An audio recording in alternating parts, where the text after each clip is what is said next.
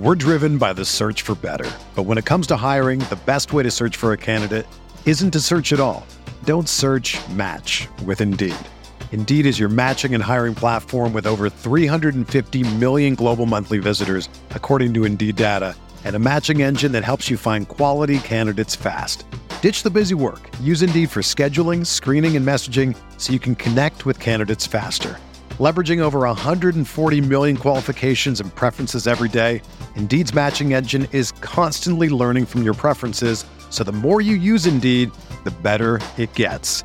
Join more than 3.5 million businesses worldwide that use Indeed to hire great talent fast. And listeners of this show will get a $75 sponsored job credit to get your jobs more visibility at Indeed.com slash BlueWire. Just go to Indeed.com slash BlueWire right now and support our show by saying that you heard about Indeed on this podcast. That's Indeed.com slash BlueWire. Terms and conditions apply. Need to hire? You need Indeed.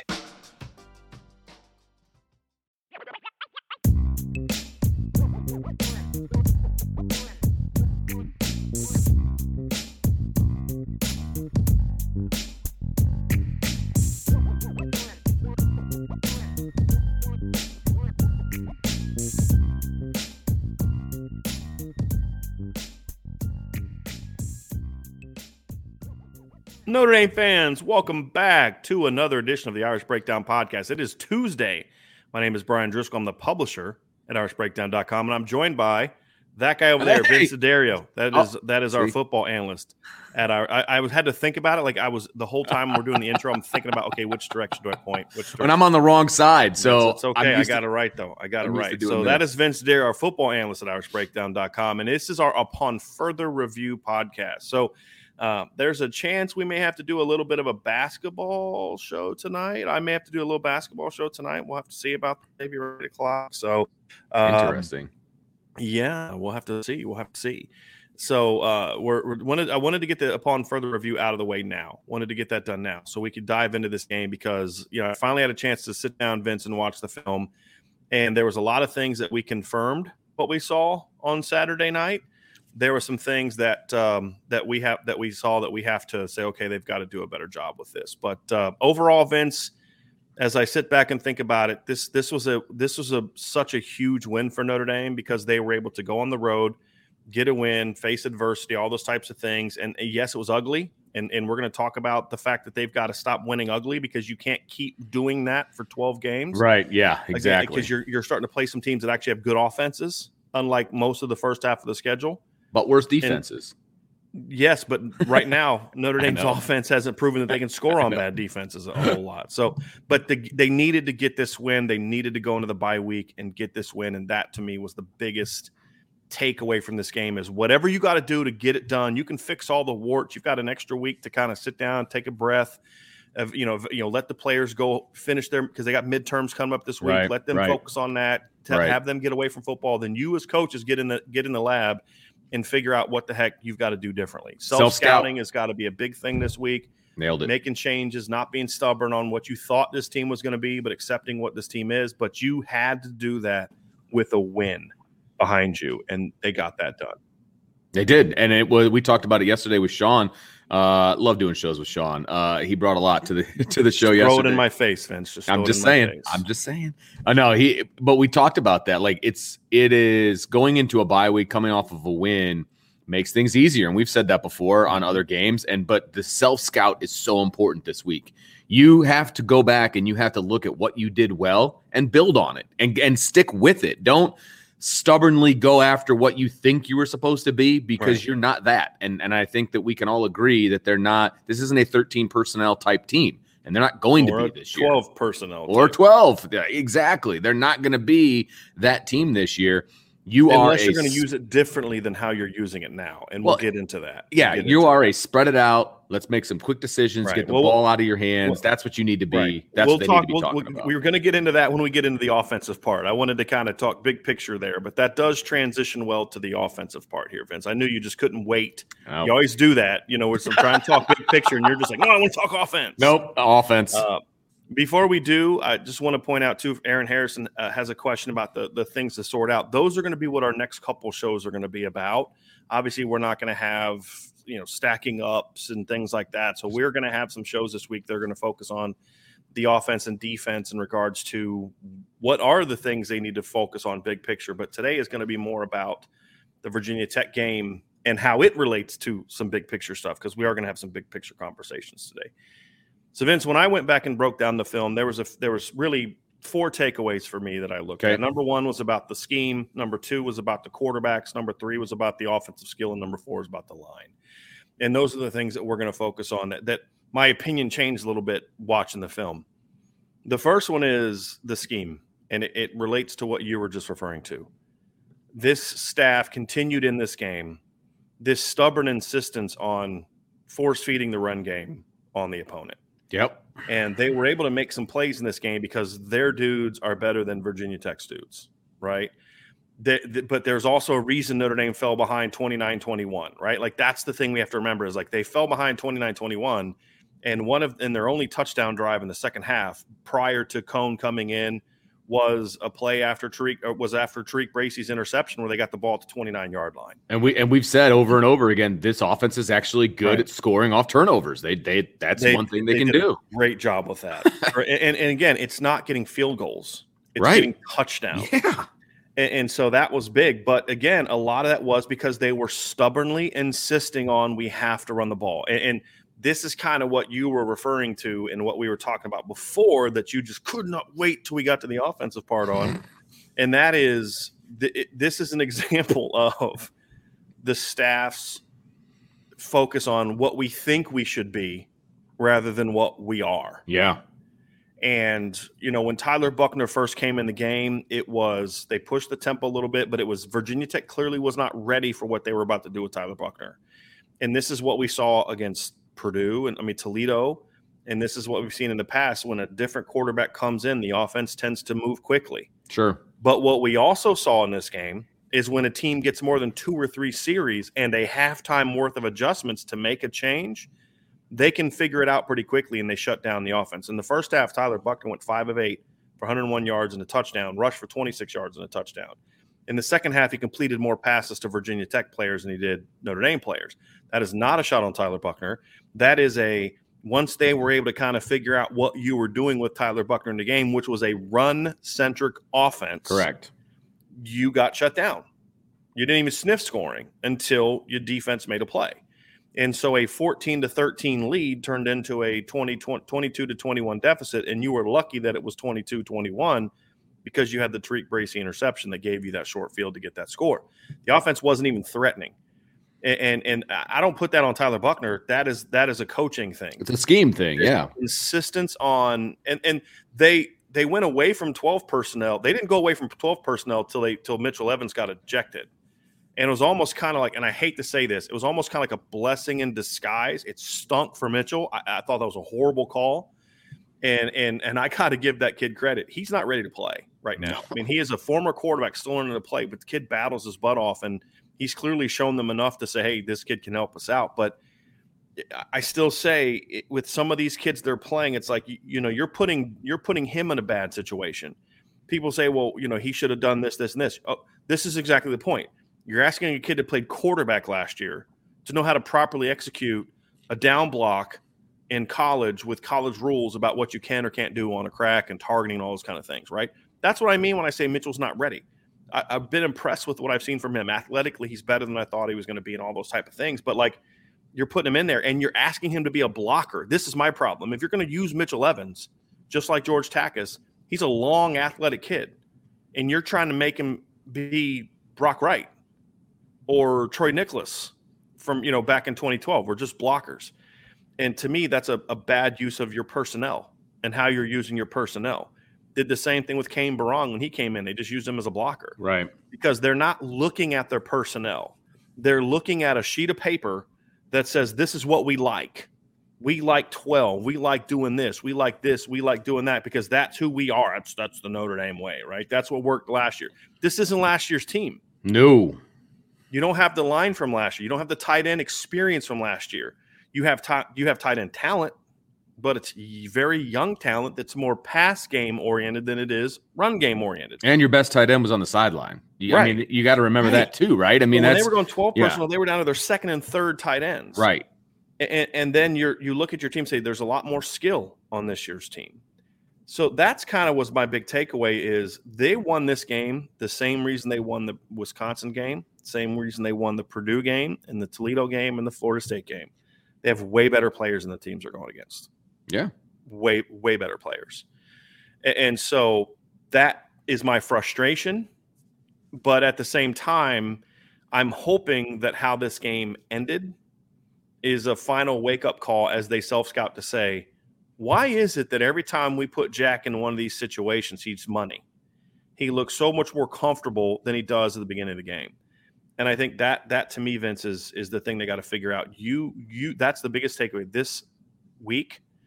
If they don't have that come to Jesus moment when it, in regards to who they are as an offense, Right. then we're going to see a lot of the same second half of the season. They're going to out talent a lot of teams, but they're not going to be the team they're, they're they should be on offense Right. if they don't if they don't have that open minded. Are we really using these this personnel the right way? Yeah, because I think I, I think that the offense will still score. I think that they will have some success, but they're also going to have some massive failures. Right? We're, they're going to have three and outs, and they're going to have times when they're not, they just don't look good at all if they continue down this road. Right? If they open it up a little bit, you know, and I, by open it up, I just mean spread spread the formation out. Get get uh, Adapt to your personnel. yeah, adapt to who you are, uh, or you who you should be, I should say.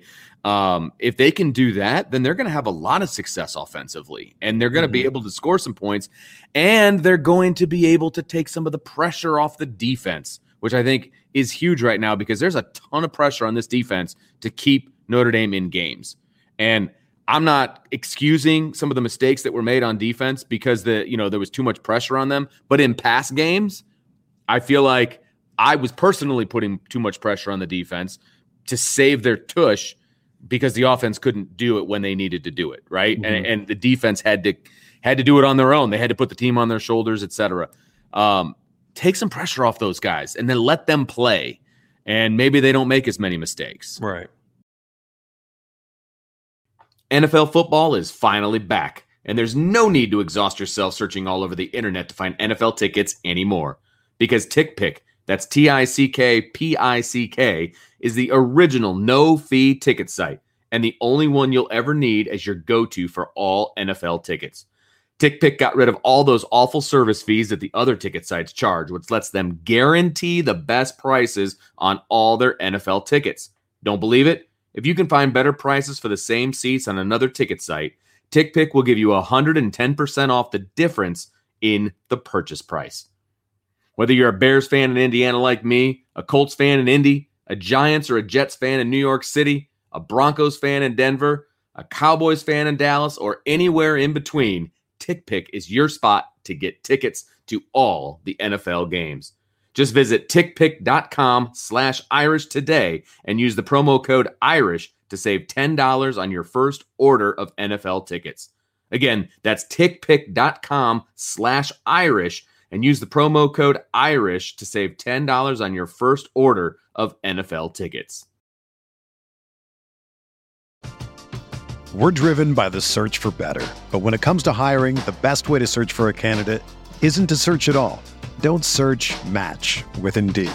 Indeed is your matching and hiring platform with over 350 million global monthly visitors, according to Indeed data, and a matching engine that helps you find quality candidates fast. Ditch the busy work. Use Indeed for scheduling, screening, and messaging so you can connect with candidates faster. Leveraging over 140 million qualifications and preferences every day, Indeed's matching engine is constantly learning from your preferences, so the more you use Indeed, the better it gets. Join more than 3.5 million businesses worldwide that use Indeed to hire great talent fast. And listeners of this show will get a $75 sponsored job credit to get your jobs more visibility at Indeed.com slash Blue Wire. Just go to Indeed.com slash Blue Wire right now and support our show by saying that you heard about Indeed on this podcast. That's Indeed.com slash Blue Wire. Terms and conditions apply. Need to hire? you need Indeed.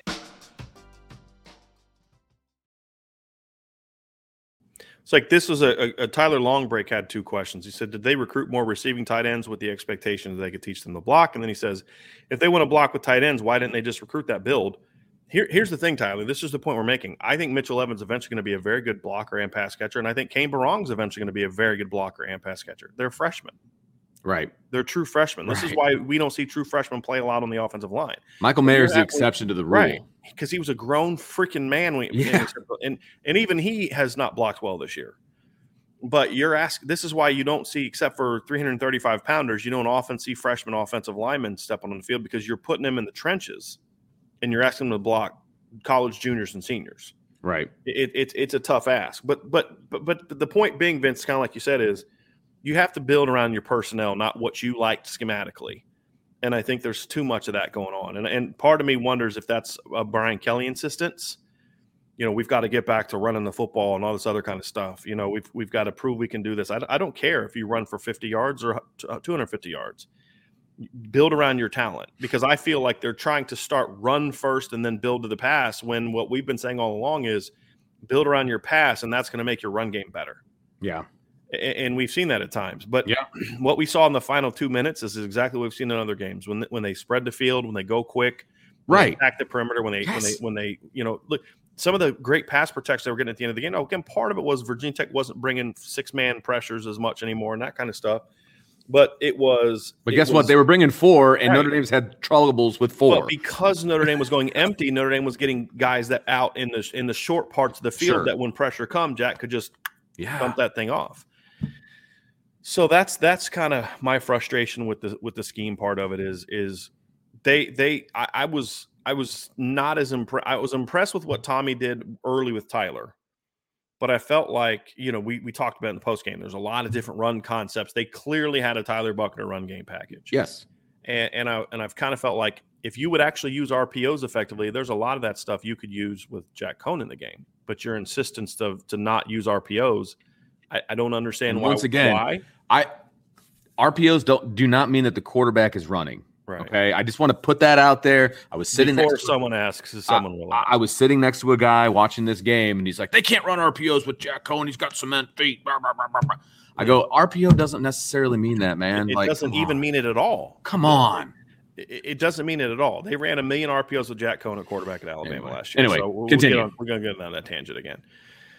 So to me, that, that those are the things that they they've got to they've got to stop being so dang stubborn. Yes. and, and go back Yes. to what they want to do. So it, it's it's like let's talk about the quarterbacks, Vince. Let's do that. Yes. After watching the game, I, I was not as unimpressed. I was I was frustrated with what I thought the offense under Jack Coan during the game.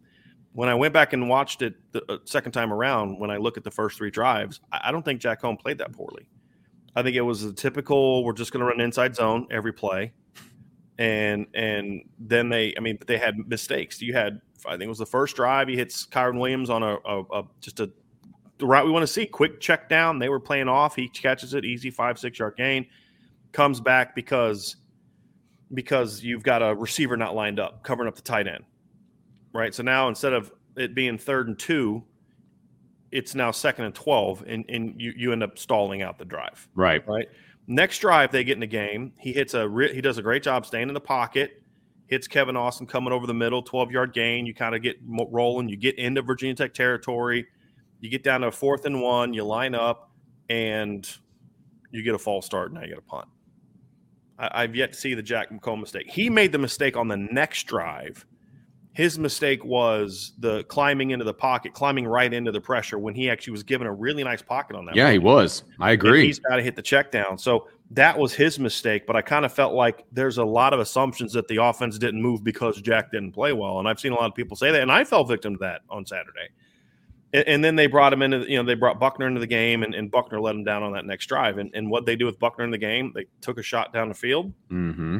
You know, they they 'Cause they got had- ball right They with him, you ha- outside. Yes, you have know? to. You have to have some sort of a threat of the pass, and that and hitting that deep ball to Kevin Austin was like, oh, well, now we got to respect the pass, and and they did, and you know, having a mobile quarterback, obviously in the run game, obviously it keeps, even if there's a, just a bit of a hesitation by the defensive ends, it creates lanes. Right? Because they're afraid that Tyler Buchner was going to pull. I mean, mm-hmm. that that is where having a dual threat quarterback is very beneficial to you, right? Because it it it makes guys hesitate even just for a little bit, and that's why the run game was successful in the first half.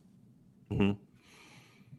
So to me, when we saw Coan come back in the second half, obviously he was put in a situation where they had to do those things, and he did it. But I still feel like whether you like Jack Coan or not, I don't think anyone can can make the case that three series in that situation were twice penalties that were now the first penalty technically I still put on Coan. That was a mistake because you have to as a quarterback see that guys aren't lined up correctly. Correct, absolutely. Make that, make that we, change. That is we teach that in high school. That, that's the first thing you so, do. Right look around, make sure everybody's lined up right.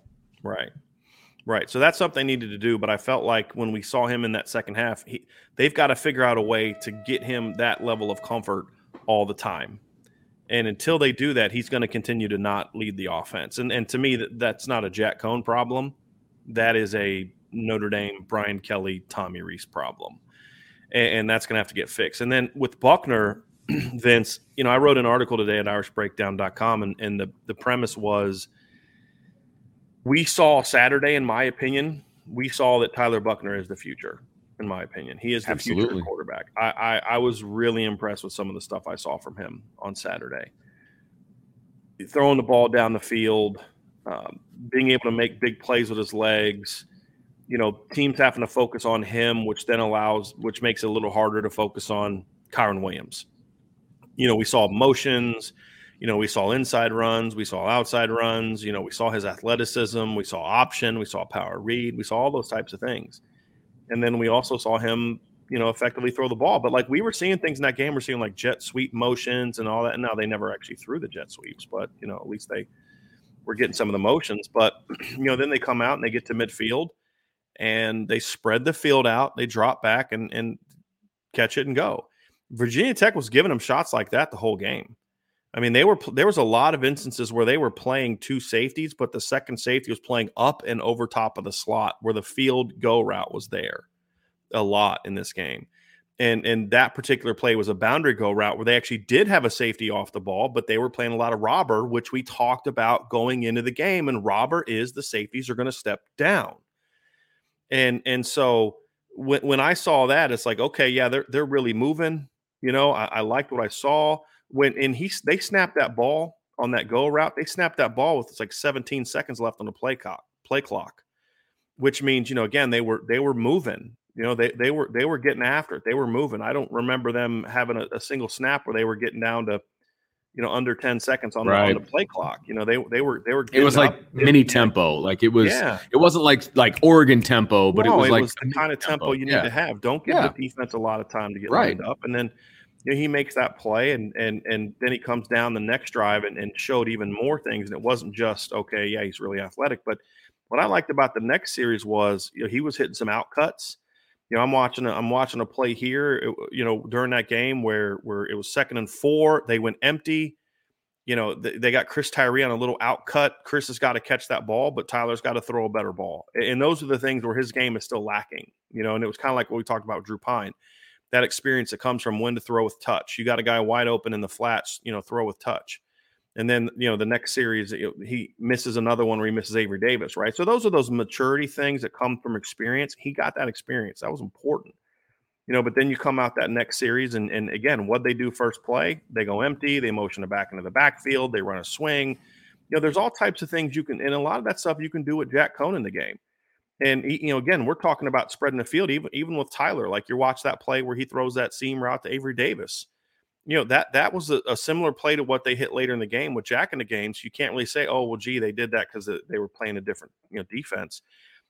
They they did that in the second quarter with Tyler Buchner in the game during a two minute, right?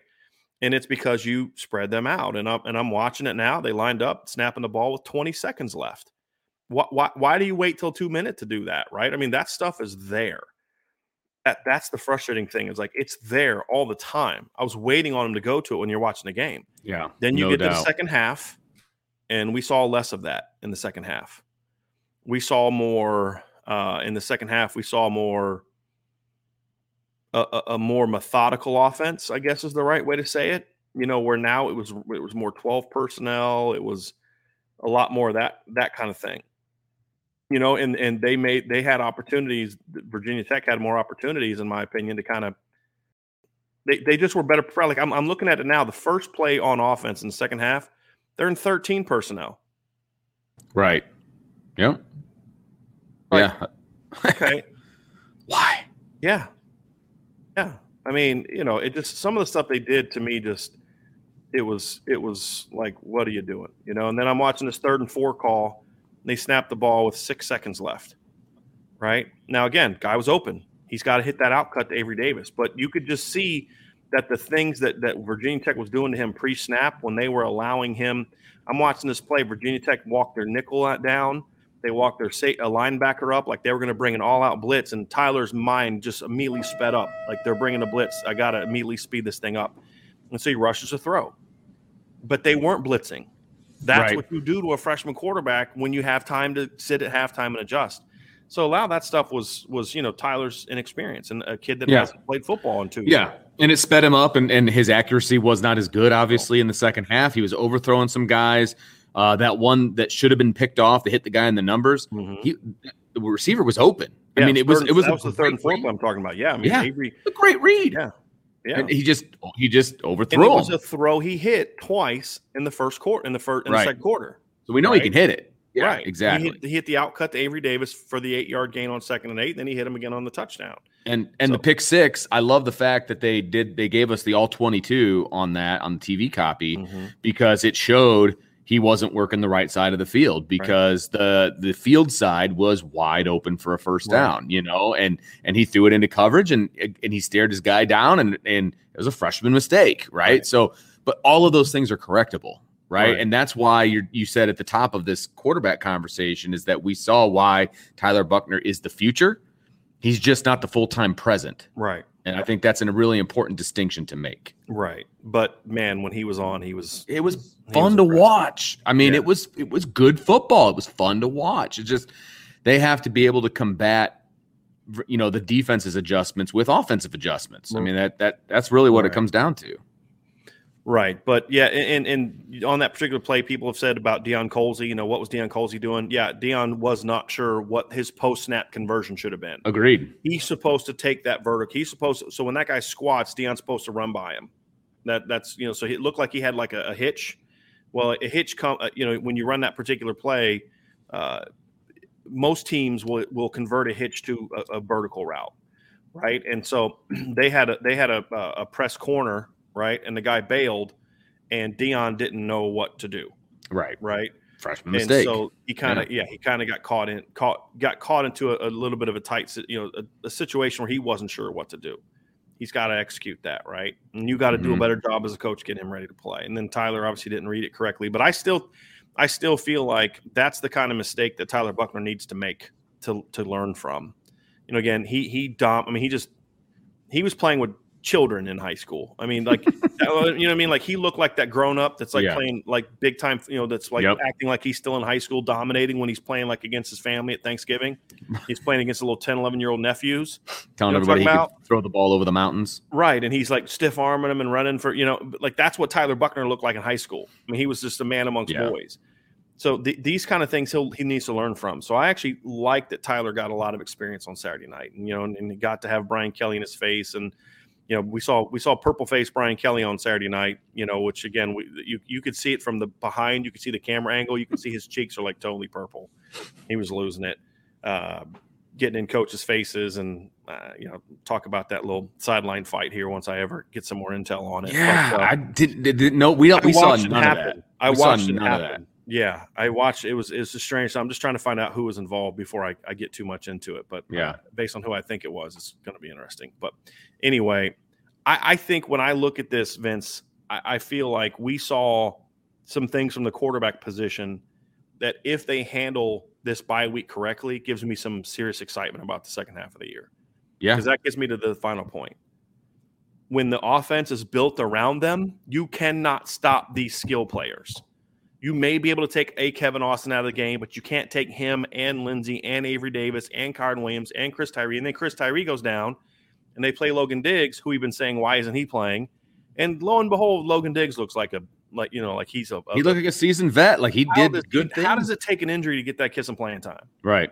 Like, here's what I would rather do. This is the frustrating thing.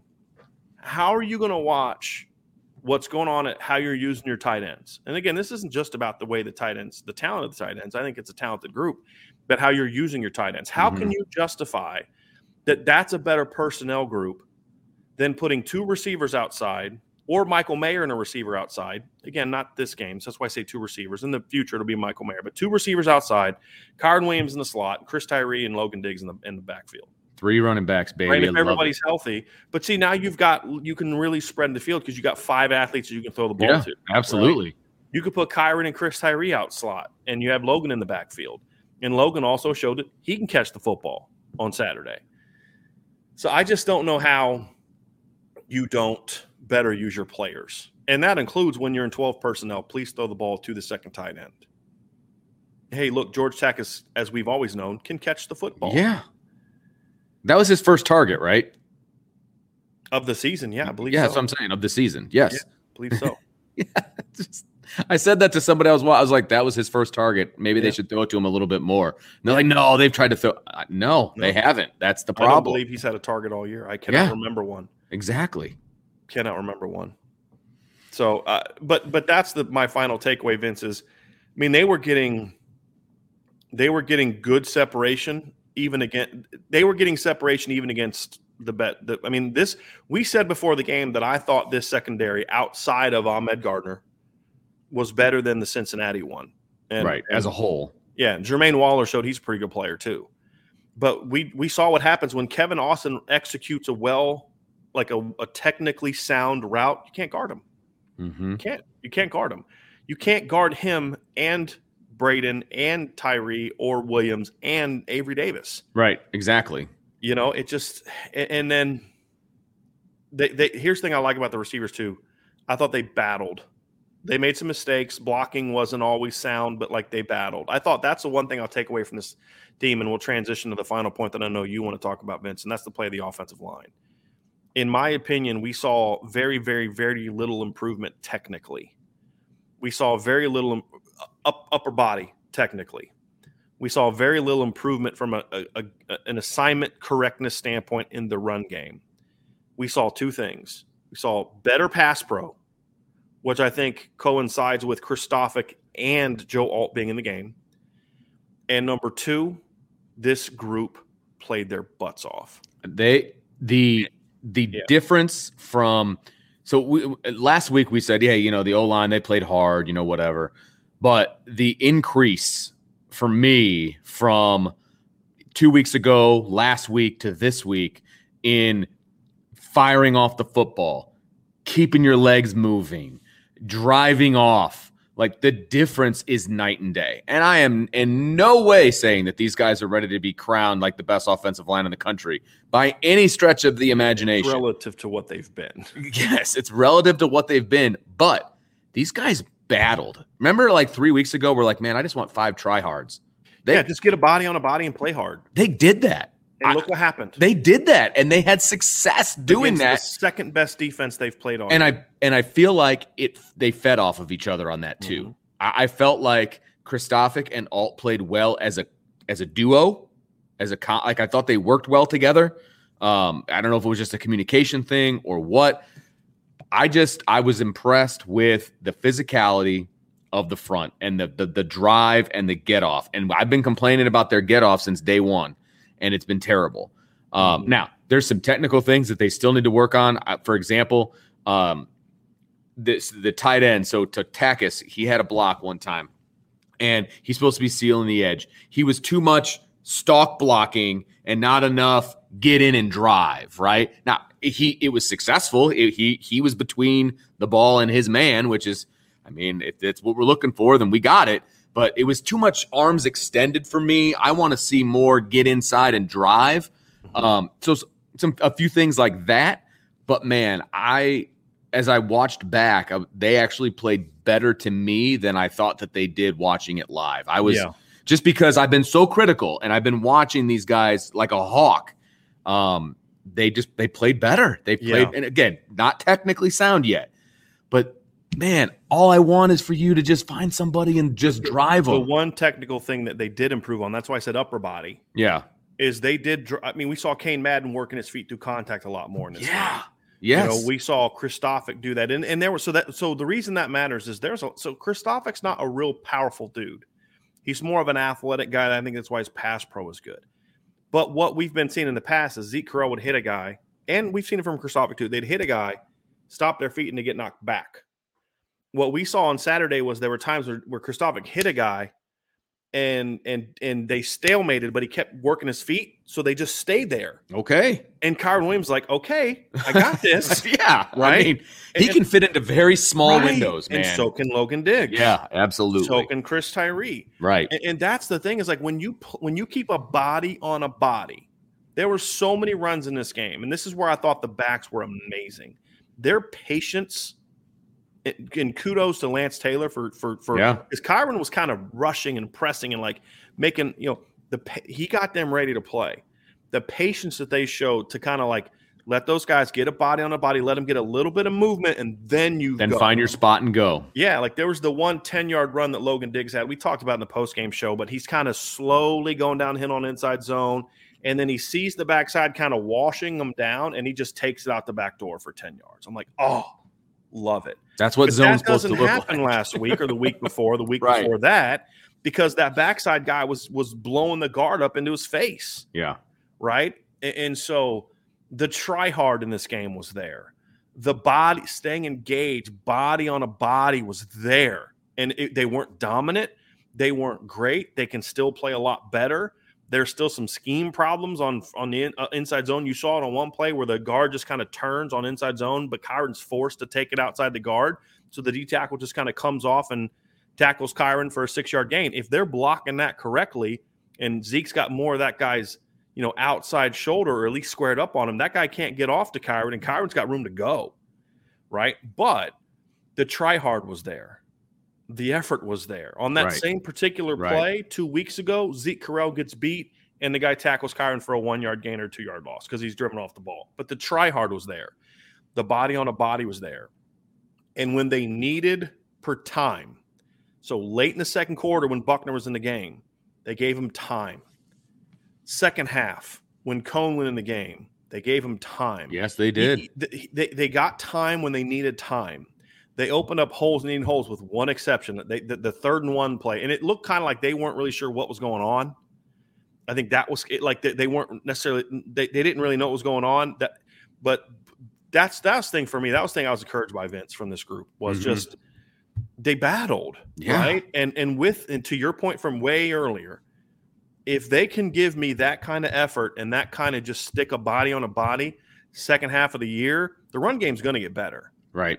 No even if they don't change a thing the Yes, run is going to get better pass pro is going to get better You can work with that offensive line. Yes. There's things you can do. even with the stuff that they're doing Yeah. schematically we don't like right. But if they do that and make some adjustments, and again, this isn't about overhauling your whole offense, it's about placing an emphasis on things you're already doing, but making that more of your primary as opposed to your secondary, which is what those things are now. Does that make sense? Absolutely. So that was a great sign for me. And, and, and look, Josh Lugg has had two awful games in a row against Wisconsin and Cincinnati.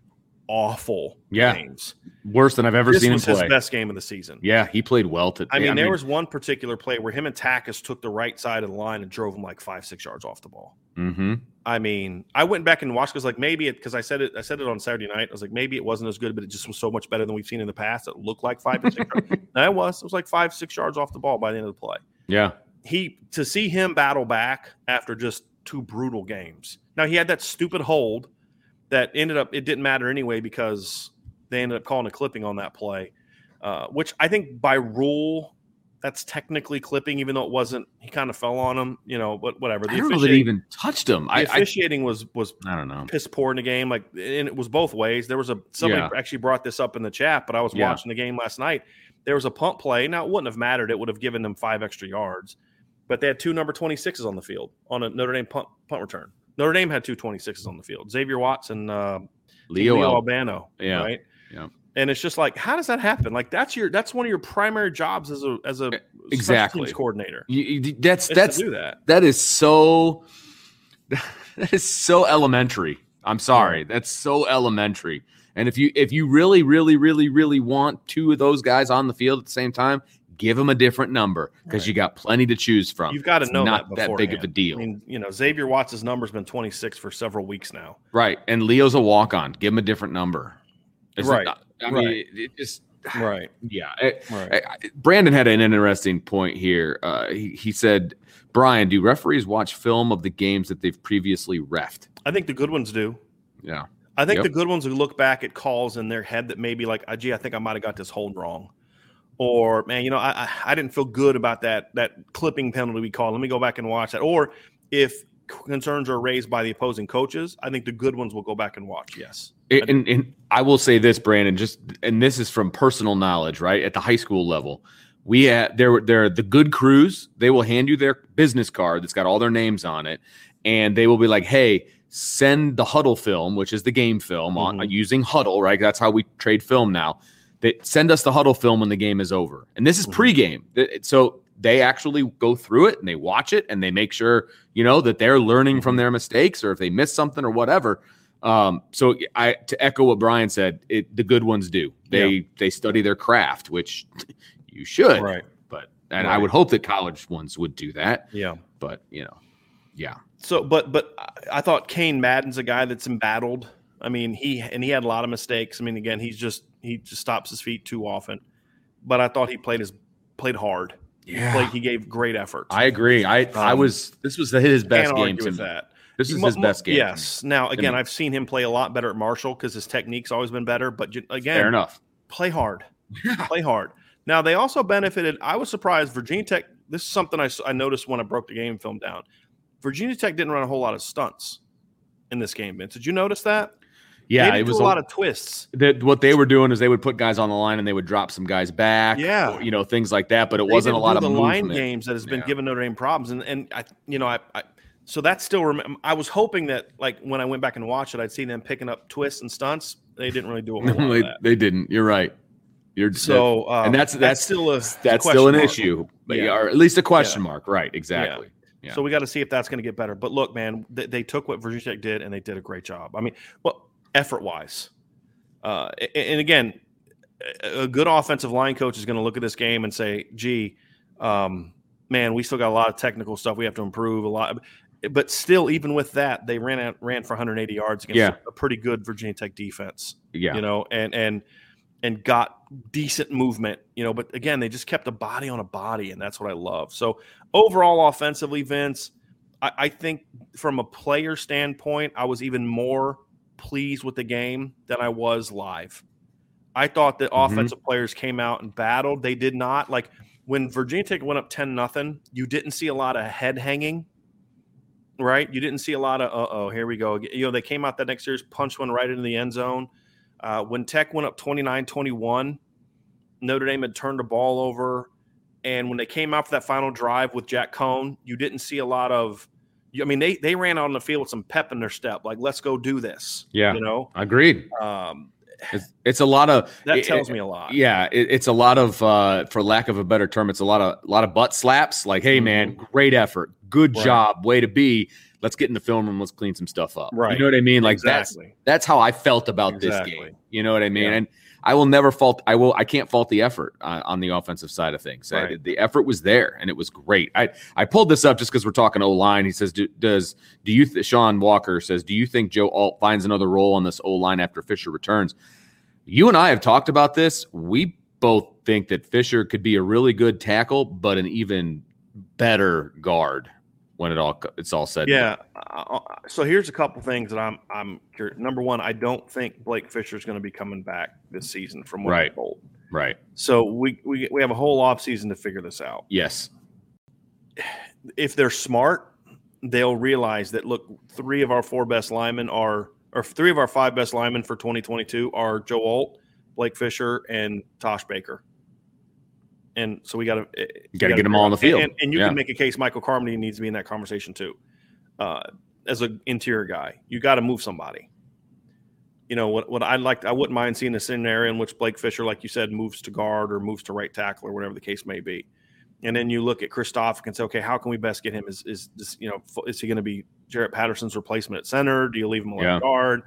You know, but then you say, okay, well, this is the whole thing is okay. So out three, three tackles to me that have, have starting starting caliber talent: Fisher, Alt, and Tosh Baker. Then you have a lot of interior guys that that to me have you know Zeke Correll obviously played a lot. Andrew Kristofic, who who is coming off his most most involved and best game as well. No doubt. You're you're coming off of you've got um, uh, Rocco Spindler, right, coming back. I mean, there's there's Quinn Carroll is a guy, so they're going to have. Oh, look, the, as we've said, talent won't be a problem next year. The question is going to be, can they do the things they need to do to get those guys ready to play? Right.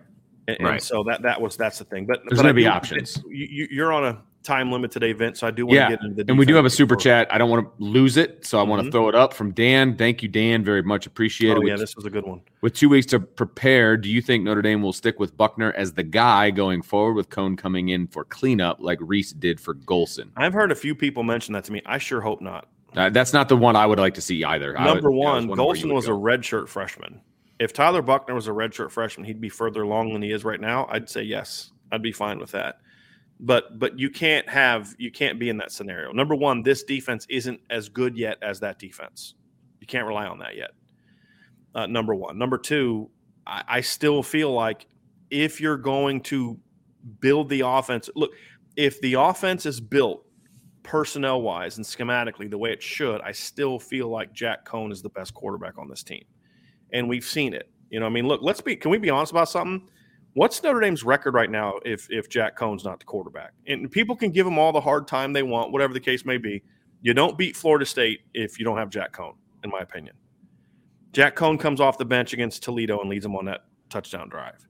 And then last night or Saturday night, I don't know if Tyler Buchner can lead them down on two touchdown drives at the end of that game. Sure. As talented as he may be, he had they had had five drives in the second half, five drives of Tyler Buchner. They had uh, two interceptions, two punts and a and a um, a touchdown on a 29 yard drive. Right. So Jack Coan deserves some of the criticism he's gotten. Sure. Because he hasn't played well early enough in games. But the fact is, is when you look at when this offense has been at its best, right, this season are instances where he was the quarterback. Outside of maybe a couple, like the the drive against uh, Toledo with Buchner when they were backed up their own four, that was a phenomenal drive a lot of it was about Tyler. But a lot of it is, you know, his if you look, Tyler's two best drives this season were his first drive in a game when the team had been, you know, right. We hadn't seen a element of, surprise a little bit. Yeah. So anyway, so that's kind of where I'm at, Vince. With I'm with you. Thing is, I'm with you. That. So, but that's a really good I, question. I still think it's the, the, and we'll talk about this more tomorrow. But we'll, we'll we'll answer that question, Dan, in more detail tomorrow when we talk about the offense as a whole. Whether you're a world class athlete or a podcaster like me, we all understand the importance of mental and physical well being and proper recovery for top notch performance. That's why I'm excited that Unifyd Healing is sponsoring podcasts on the Blue Wire Network. Unifyd Healing is a new and super innovative global network of wellness centers powered by Energy Enhancement System, or EE System. If you haven't heard of the EE System yet, then you'll want to listen up. This technology promotes wellness, deep relaxation, purification, and rejuvenation. Wherever you are across the globe, access to a center is easy and affordable. Interested in experiencing the EE System technology for yourself? Go to unifydhealing.com/bluewire to learn more and find a center near you. That's unifyd, U-N-I-F-Y-D, healing.com slash bluewire. No material or testimonials on the Unifyd Healing website are intended to be viewed as medical advice or a substitute for professional medical advice, diagnosis, or treatment. Always seek the advice of your physician or other qualified healthcare provider with any questions you may have regarding a medical condition or treatment and before undertaking a new healthcare regimen, including EE system. When you need mealtime inspiration, it's worth shopping Kroger, where you'll find over 30,000 mouthwatering choices that excite your inner foodie. And no matter what tasty choice you make, you'll enjoy our everyday low prices, plus extra ways to save, like digital coupons worth over $600 each week. You can also save up to $1 off per gallon at the pump with fuel points. More savings and more inspiring flavors make shopping Kroger worth it every time. Kroger, fresh for everyone. Fuel restrictions apply. So Vince, let's get to the defense. This was just as weird of a game breaking it down the second the second time as it was watching it live.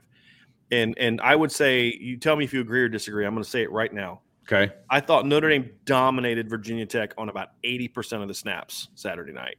Dominated. It's just as we've said, when they make mistakes, they make them big.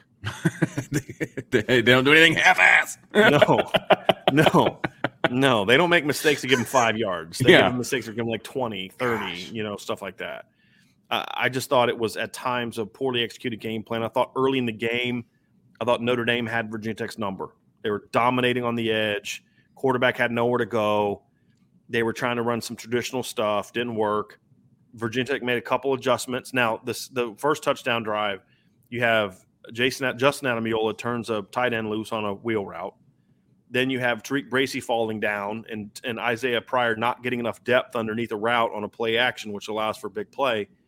It, it- it's it's there. It's like look, it's execution, right? It's, it's execution. You got to execute better. And then they Virginia Tech realized, hey, we can't run off tackle. We can't run between the tackles and them. Their their running backs had 38 yards rushing on 16 carries in this game. The traditional runs were not there. Absolutely They did correct. some Virginia, Virginia Tech did some stuff with the run game that I thought was creative with the the backup quarterback. They brought the backup quarterback in the game. Who's a run? It was a Tyler Buchner package essentially. I mean, it was he's going to run the ball. I mean, they had him throw the ball once, and it was like, okay, we see why he doesn't throw the ball. Right. He hadn't done something like that since the Middle Tennessee game, and that was him coming off the bench. Right. Like they had never done shown that like in the middle of a game, right? That was new and it was good coaching. Um, it- it- to me, that was that was smart uh, by Virginia Tech. They were getting beat inside, so they said, "Hey, we, we got to get outside." So they ran a couple jet sweeps and, and a, sho- a jet sweep and a shovel, and it got them some yards. And so, I mean, that's good coaching. Hey, we're getting our butt kicked up front. We're getting our butt kicked in the trenches. So let's figure out another way to get something going in the run game. Imagine that. yeah. Right. Who'da thunk it? They're kicking our butt up front. So let's run some jet sweeps and shovels. And they did a good job of out leveraging Notre Dame. Yes, they did, and it was it was a poor job of Notre Dame uh, on those plays as well, in Yeah. my opinion. They they were allowing themselves to get blocked. The block destruction was was Right. po- very poor on the edge. Uh, so like early in the game, they tried to run like a screen, like a traditional perimeter screen, and Notre Dame blew it up. Yes. Jack Kiser was out there. He kind of he got a big he got a big hit, and that forced the guy back inside to Kyle Hamilton, who blew it up. That's why they went to the Jets because once that because when they went from the more condensed alignments, they got Notre Dame reduced. And they and were able to ran the block them Jets, and they were able yeah. to block down and, Yep. and get out leveraged. Yep. And then on some plays, the, the second safety is a, is a problem right now. The last couple games, uh, and the second corner has been a problem. Like so, that's where personnel is not getting it done. There was a particular play where, uh, and, and sometimes the other team makes good calls, right? Sure. So there was one particular play where Notre Dame ran a double inside blitz, and Virginia Tech was running away from it. That's going to happen sometimes. It's a good call. You got us right. Right. But even on that play, Houston Griffith has to come down and blow up the lead blocker, and he came down and then broke down and then engaged the guy as the quarterback runs right by him. You know which play I'm talking about? It was, like it was a uh, second quarter. He, he he's doing too much of that in the last couple games. I thought he was doing a good job in runs. I mean, you and I praised his run support effort the first three four games of the year. He was doing Right. really he was coming down playing hard, but he has been far too passive. In the He's run into blocks. Like he he's Now- run right into yeah, him. he had a huge play in this game, though. I will say this: making that tackle on the one, I think it was a jet sweep that got him down to the two yard line when it was seven nothing. Pushing that guy out before the goal line was huge Mm-hmm. because they ended up having a goal line stand, Right. and uh, and uh, Rylie Mills made a great play on that. Kurt Hinish, who was a monster in this game. Kurt Hinish was they could not block, and, and this is one of the better interior lines that Notre Dame's going to play this year. Virginia Tech with Brock Hoffman at center and Lecitus Smith at guard. This is one of the best center guard combos Notre Dame's going to play all year, and they could not block Kurt Hinish in this game, or Jason Adamiol, or Rylie Mills. so, um, but that was a huge play because they ended up forcing a field goal. If they fall behind fourteen nothing there, I'm, I'm, you know, I, I- I'm, I'm, I, I, timeout. Uh, Eric Ward, I love you, man, but you're, you got to stop coming with constant negativity, right? just stop, take a deep breath, and just listen for a while, okay? Uh, but to me, defensively, I thought, I thought that was a big moment. But outside of that, the second safety and the second corner positions were they got they got hurt in this game, and a lot of it's just about not being aggressive enough and not playing with certainty. You're starting to see TaRiq Bracy erring on the side of playing too far off because he's afraid of getting burned. That's that's what happened on that one outcut, right? The one he fell down on. He was playing so far off the ball because he didn't want Tre Turner to run by him. That's right. a guy not playing with confidence. Right. He's late driving on routes. That's a guy that's I think afraid of like a double move. He's not playing with confidence. Now he did a great job on that outcut. Under, you know, stepped underneath it, went picked it off. Great play. But to me, Vince, that was that was the thing for me. I, I thought contain issues, I thought tackling issues, I thought leverage issues were huge. I thought Notre Dame made some adjustments, and, and Virginia Tech did a nice job of counter punching. It was a night to me. It was a well coached game after the first half a quarter, right? I thought Virginia Tech did some things. Notre Dame had to count counter back, and, and, it just kind of went back and forth. But at the end of the game, I mean, really, what hurt Notre Dame in the second half was the contain. Just you know, giving up those giving up those plays where you lose contain on the quarterback really proved costly to me. That well, and yeah, it was the it was the mistakes, and I, you know, I, I know you probably want to highlight this a little more specifically, but there were times when two guys would go to the same gap. Yeah, and that was a mistake. I mean, was there was that one time too on that one third and there was like a third and six where the quarterback scrambled. Do you remember this? They had they were in their nickel package, and Jayson Ademilola and Bo Bauer. I know exactly like which one you're talking about because they're running away, it. like they're running towards the back, like they both thought they had the same responsibility, and it just opened up a gap. Yes, like if just one of those guys does his job correctly, and I don't know which one was. And it was Hamilton, right Bauer, and Justin Ademilola all went that way. Yeah. And I didn't see Kyle. I just saw that he was involved too. He was over yeah. there too, and it was because I watched it like four times. I was like, I can't believe three guys all went to the same gap. Like mm-hmm. it was clearly a mistake by somebody, maybe two guys. I don't know, but yeah, they they left. They all went to the right, and it left the left wide open, and that's where the quarterback stepped up and ran, and and he had all kind. Look, when you draw up things on defense, all guy all gaps are covered. Right? I mean that that's just the way it is, and if two guys are going to the same gap, somebody made a mistake, and Virginia Tech made Notre Dame pay for a few of those. Yeah. There were times where Notre Dame uh, would be very late in doing kind of a twist or coming around the backside. And I don't know if they were supposed to do that or if they were just doing it because they thought they could get into the backfield a little bit better, but they would abandon an area and then Virginia Tech would just go right at it. I mean, mm-hmm. it, they they did a good job with that. Burmeister did a good job because remember we told you before the game he wants to run the ball. That he's a run first guy. So if he sees you vacate an area, he's going to pull it down. He's going right. to go. I mean, and and he he burned them a few times right. by doing that. No question. They are the, the thing that they're going to have to do on defense during this break, Vince, and we'll dive more into it. But this game, it was very evident from this game was you still have some assignment stuff you have to clean up. Right. And number two, Absolutely. you're going to have to figure something out at that second safety and second corner position because they're they're picking on Clarence Lewis and TaRiq Bracy now.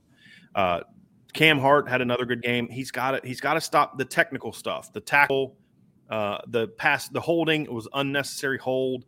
He's still going to make those mistakes. That's just a fact. He's still a young, you know, young corner. He's going to make those mistakes. He's just got to start cleaning those up. But the tackle, well, that's another one. It's like you know, you look and say it's third and third and what five he's got that sky squared up two, three yards behind the line of scrimmage, I mean, behind the first down stick. If he just executes a normal tackle, Notre Dame forces a three and out. Instead, he misses, they go down, end up putting a field goal drive together to take the lead.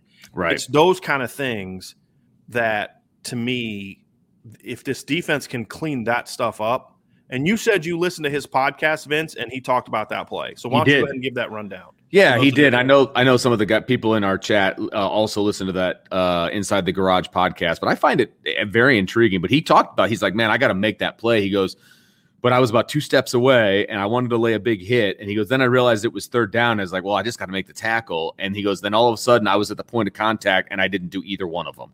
He goes, I got caught in the middle, and it shows. Like when he when you watch that you can tell that he's going for one thing and then he kind of switches it up to do another and then just completely whiffs. I mean, it was he got inside of his own head and he just didn't make the play and it cost him. There's no question because it was like there would have been if he just makes a tackle or just grabs the guy and holds on to him, it's fourth down and it's a three and out. I mean, that's all he had to do. Um, and he's right. All he had to do was make the tackle. But uh, I mean, it happens. I, I, get where he's coming from. You just can't make those kinds of mistakes in, in that kind of a situation. That's all. I still, Vince, I came away just really impressed with this defensive line. Uh, it just like they really are. The, the, but I will say this: the one thing I need to see more from them from this game, they've got to make more play. They have to make more plays in the backfield on the ball. Finish. They need to finish. Yes, Because there's times when there's guys there and they may slow them up a little bit, or Mm-hmm. they, you know, they have if they can finish some of those plays, man, that that's the next step for this group for Yeah. sure. Yes, Yeah, absolutely. agree. definitely a lot to clean up. Definitely some things they got to get better on. At times, Virginia Virginia Tech just made plays. I mean, Yeah. look, Tre Turner's really good. We said that before. He found some soft spots in the zone, man. I mean, it just And Burmeister played better than he's played all year throwing the ball. I mean, he, he made some really good throws that we're just not used to. I wasn't used to seeing him make. So part of that is too is, and this is true of the Virginia Tech defense. I mean, Virginia Tech, Notre Dame wasn't the only team that played hard on Saturday night. right. You know, Virginia Tech came to play. They Yeah, did. sure they, they did. battled. They, I mean, they had And they no, feed off that home crowd. No I mean, respect for Notre Dame. They thought that they were just going to come in because they watched the game before, right. and they watched Notre Dame kind of get hit in the mouth and kind of cower. Mhm. And I think it says a lot about you know one thing that we talked about before the game before the, the game. We said we're going to learn a lot about the leadership of this football team from a player level, Yes. right? Because we were disgusted by what we saw against Cincinnati.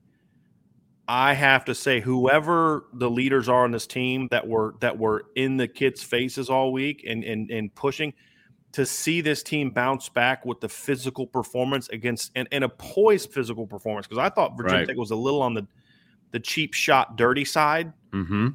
and they tried to bait Notre Dame into some into some stuff, and Notre Dame's players didn't fall for it. But they but they, they played. I mean, Notre Dame went hit for hit against Virginia Tech, and at the end of the, by the end of the game, they made the bigger hits. They made the bigger plays, whether it was blocks, great runs, t- tackles, goal line stands. Great special teams tackles on a night when otherwise the special teams were playing bad. You know, Xavier Watts coming up with that big, huge stop at the end. I was nervous about that. I'm like, there's enough time for them to get a long return here and get in field goal range the way that Notre Dame's been playing Right. On special teams. And Xavier just goes down there and blows the guy up. And that was awesome.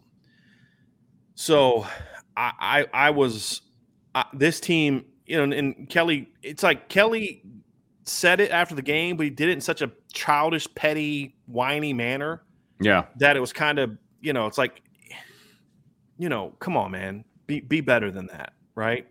But he was right though. This team has a lot of heart. Like the players, these players have a lot of heart, and they were woefully unprepared emotionally and technically and schematically against against Cincinnati. They were not unprepared emotionally for this game, and it, it looked like because it was a road game, like they galvanized, they rallied around each other, they had each other's back, and they played their butts off, and and they earned a, a win in a night where if I were to list all the mistakes they made, like just, and I'm talking about mistakes that cost them points on both sides of the ball, false starts, pick sixes, cornerbacks missing wide open tackles that instead of forcing a punt lead to field goals, uh, clipping calls that take away. I mean, all the mistakes they made, you'd have been like, dude, they're going to lose by 20 to Virginia Tech. You know what I mean? They didn't. They won. Yeah. And it says a lot about the talent of this team, but it also says a lot about the resolve of this team. And that to me showed me a lot. But Vince, man, they needed that during the bye week. I agreed. bad. I absolutely agree. And they needed to bring the fire this week. They needed it. Yeah. They needed it because we would have had a lot different questions going into the bye week if they didn't, if they played the same way from an intensity level that they did against Cincinnati. I, you and I are having a completely different conversation right now. I mean, it Mhm. just we we are, um, and that's that's where you start really questioning the leadership and you know all of those things. Look, I, I get one game can be an anomaly. I get that that that can happen for sure, uh, but it can't be a trend. And they Right. bucked the trend this week, which was good Right. because now you've got finals and you've got some mental stuff to take care of, and then you got to get back to the drawing board, uh, you know, with what you want to do, you know, moving forward. Because look, again, it's Notre Dame. You're going to get the best shot from everybody, and a lot of these teams aren't going to have anything to lose when they play Notre Dame. Mhm. All they're going to have is a chance to wreck whatever Notre Dame wants to do. Yeah. And, and people need to understand that because that's Yeah. the way teams play against Notre Dame. Yeah, and and and this is the thing to your Vince. This is a great super chat that came up just now as you were saying that. Uh, David Carpenter said it seemed like Notre Dame responded to the chirping from Virginia Tech by giving as much as they got. I like seeing that. Is that what you saw in person, Bryan? And and that's and that's exactly what Vince is saying. Like they were they they bounced back from that and they weren't intimidated. They weren't hanging their heads. They weren't you know Virginia Tech tried to get in their head the same way Cincinnati did. And this week Notre Dame said, "Oh, oh okay, you want to come at that? Okay, I got a little something for you." And and and and getting in there, getting back in their faces, but not doing it in a "you shoved me, I'm going to shove you back." Now I got a 15 yard penalty against me. Right. Way. Right. But like, okay, I'm going to creep up on you, and I'm going to be saying stuff as opposed to using my hands and then get in trouble. I'm going to be like, okay, I got something for you you, you, you, know you want to you want to cheap shot me wait to the next snap. Exactly. They they, they speak with their pads you know, I'm come at you. Oh absolutely they speak, they speak, with their pads and they speak with their play yeah, as right. opposed to just the dirty crap that I yeah. don't like yes. you know? Yeah. Or, or the responding like I had to have my teammates back and okay yeah but you just got 15 yard penalty. Right. You know I mean yes. there was there was a lot of like there was a couple times Notre Dame got tackled on the Virginia Tech sideline and the Virginia Tech players like in their faces and the Notre Dame players just they they came to their teammate, but they didn't come start throwing people. Right. They came to their teammate and they like poised walked out. But like you could tell that they were Notre Dame players were like, yeah, okay, we got something for you. So right. David, I, I think you're absolutely right. I think the the there's a right way to respond to a team that's running their mouths and hitting you late and doing some of that stuff. And I thought Notre Dame's players responded to it, which is another example of a team that showed me a lot of maturity and leadership and poise in a moment where they could not have won without those things. And I think that to me, big picture wise, was the biggest takeaway from this game. If that can then springboard into the second half of the season, and if they can make some offensive adjustments, and we'll talk about what those look like these next couple days, we'll talk about some of the schematic adjustments they need to make. I, am I'm, I'm excited again for the second half. I'll be honest. Yeah, I was yeah. not going into last week's game. I was not looking forward to the second half of the season going into last week's game. But to see these players respond the way that they did, you know, to see Jack Coan get benched and stay engaged and come back in like he'd been in the game the whole time. I mean, he walked onto the field at the end of that game like, okay, I got this, no big deal. I've been in here the whole time. You know, I mean, it just I I, I enjoyed it, and this is what I thought this team could be. Right. And and so we saw it. So that's going to do it for today's show. We're going to be back tomorrow for sure. We may do a show tonight. I'm not 100% sure, but that's why you need to hit the notification bell because we may do a hoop show tonight. We'll have to see. It just depends on my schedule and, and but I really would like to do that. Tomorrow we'll be back at uh, 12:30. We're going to talk about sort of the offense at the midterm break. I'm going to give grades to each position group. We're going to talk about things that we need to see from this unit in the second half of the season, some of the adjustments we would be making if we were Notre Dame's coaches and we were self scouting and things that we would do. We'll do the same thing for the defense on Thursday. And then, of course, Friday, Vince. You know what Friday is? Mailbag Friday, baby. That's right. That's right. So before you leave, hit the like button, hit the sub- subscription button, hit the notification bell. Check out the Irish Breakdown message board. We had a really good week of signups last week. I want to have another great week during the bye week of getting people signed up for that. Lots of good discussion going on uh, over there. Uh, it was nice to get a win this weekend. There was a lot of you know a lot of frustration and negativity, so it was nice to get a win this weekend and kind of give some people because hey, look, fans need a need a win going to the bye week too, right? Yeah, they, they need one too. Uh, so you know, hit, no check doubt. out boards at irishbreakdown.com. If you you know you're on your bye week, you need some snacks, some really healthy, fun, incredibly tasty snacks. Go check out our Built Bar link. The Rocky Road Built Bar is back and I am super stoked about that because I am going to be buying some of those today. So, and of course, they still have some chocolate cookie dough, which is my new favorite. Uh, so, check that out. If you use the promo code Irish Breakdown, you get a 10% discount off of your whole purchase. I saw somebody made another purchase today. Uh, so, appreciate y'all checking that out. But we'll be back tomorrow. Make sure you're ready to be with us. We'll try to incorporate some, uh, you know, a few more questions into tomorrow, the way tomorrow's show is going to be. But just if you got some things you want us to really talk about, just make sure you're there on Friday because we will be ready to absolutely to answer it all. So for Vince, I'm Bryan. Well done. Y'all have a great rest of your day, and we will talk to you again very, very soon.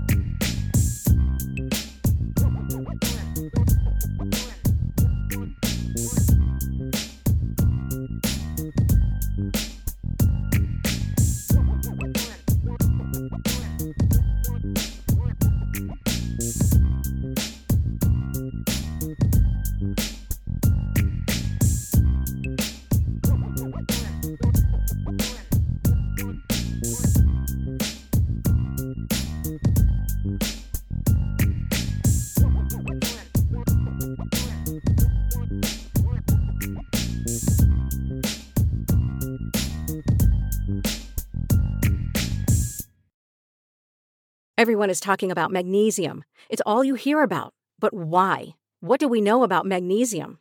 Well, magnesium is the number one mineral that 75% of Americans are deficient in. If you are a woman over 35, magnesium will help you rediscover balance, energy, and vitality. Magnesium supports more than 300 enzymatic reactions in your body, including those involved in hormonal balance. From functional medicine doctors to mental well being and female hormone experts, we all know that magnesium is the one mineral to improve all aspects of well being and health. But which one?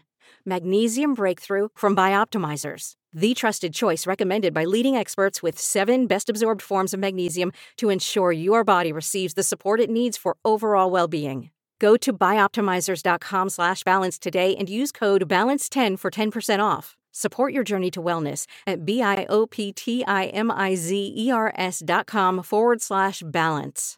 Magnesium Breakthrough from Bioptimizers, your foundation to optimal health and vitality.